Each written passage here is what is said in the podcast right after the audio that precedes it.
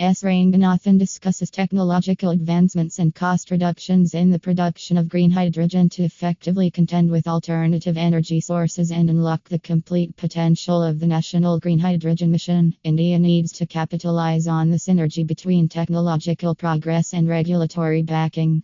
This synergy will foster cost competitiveness and expedite our transition towards a sustainable energy future emphasized S. Ranganathan, former marketing director at GAIL and a distinguished expert in the oil and energy sector.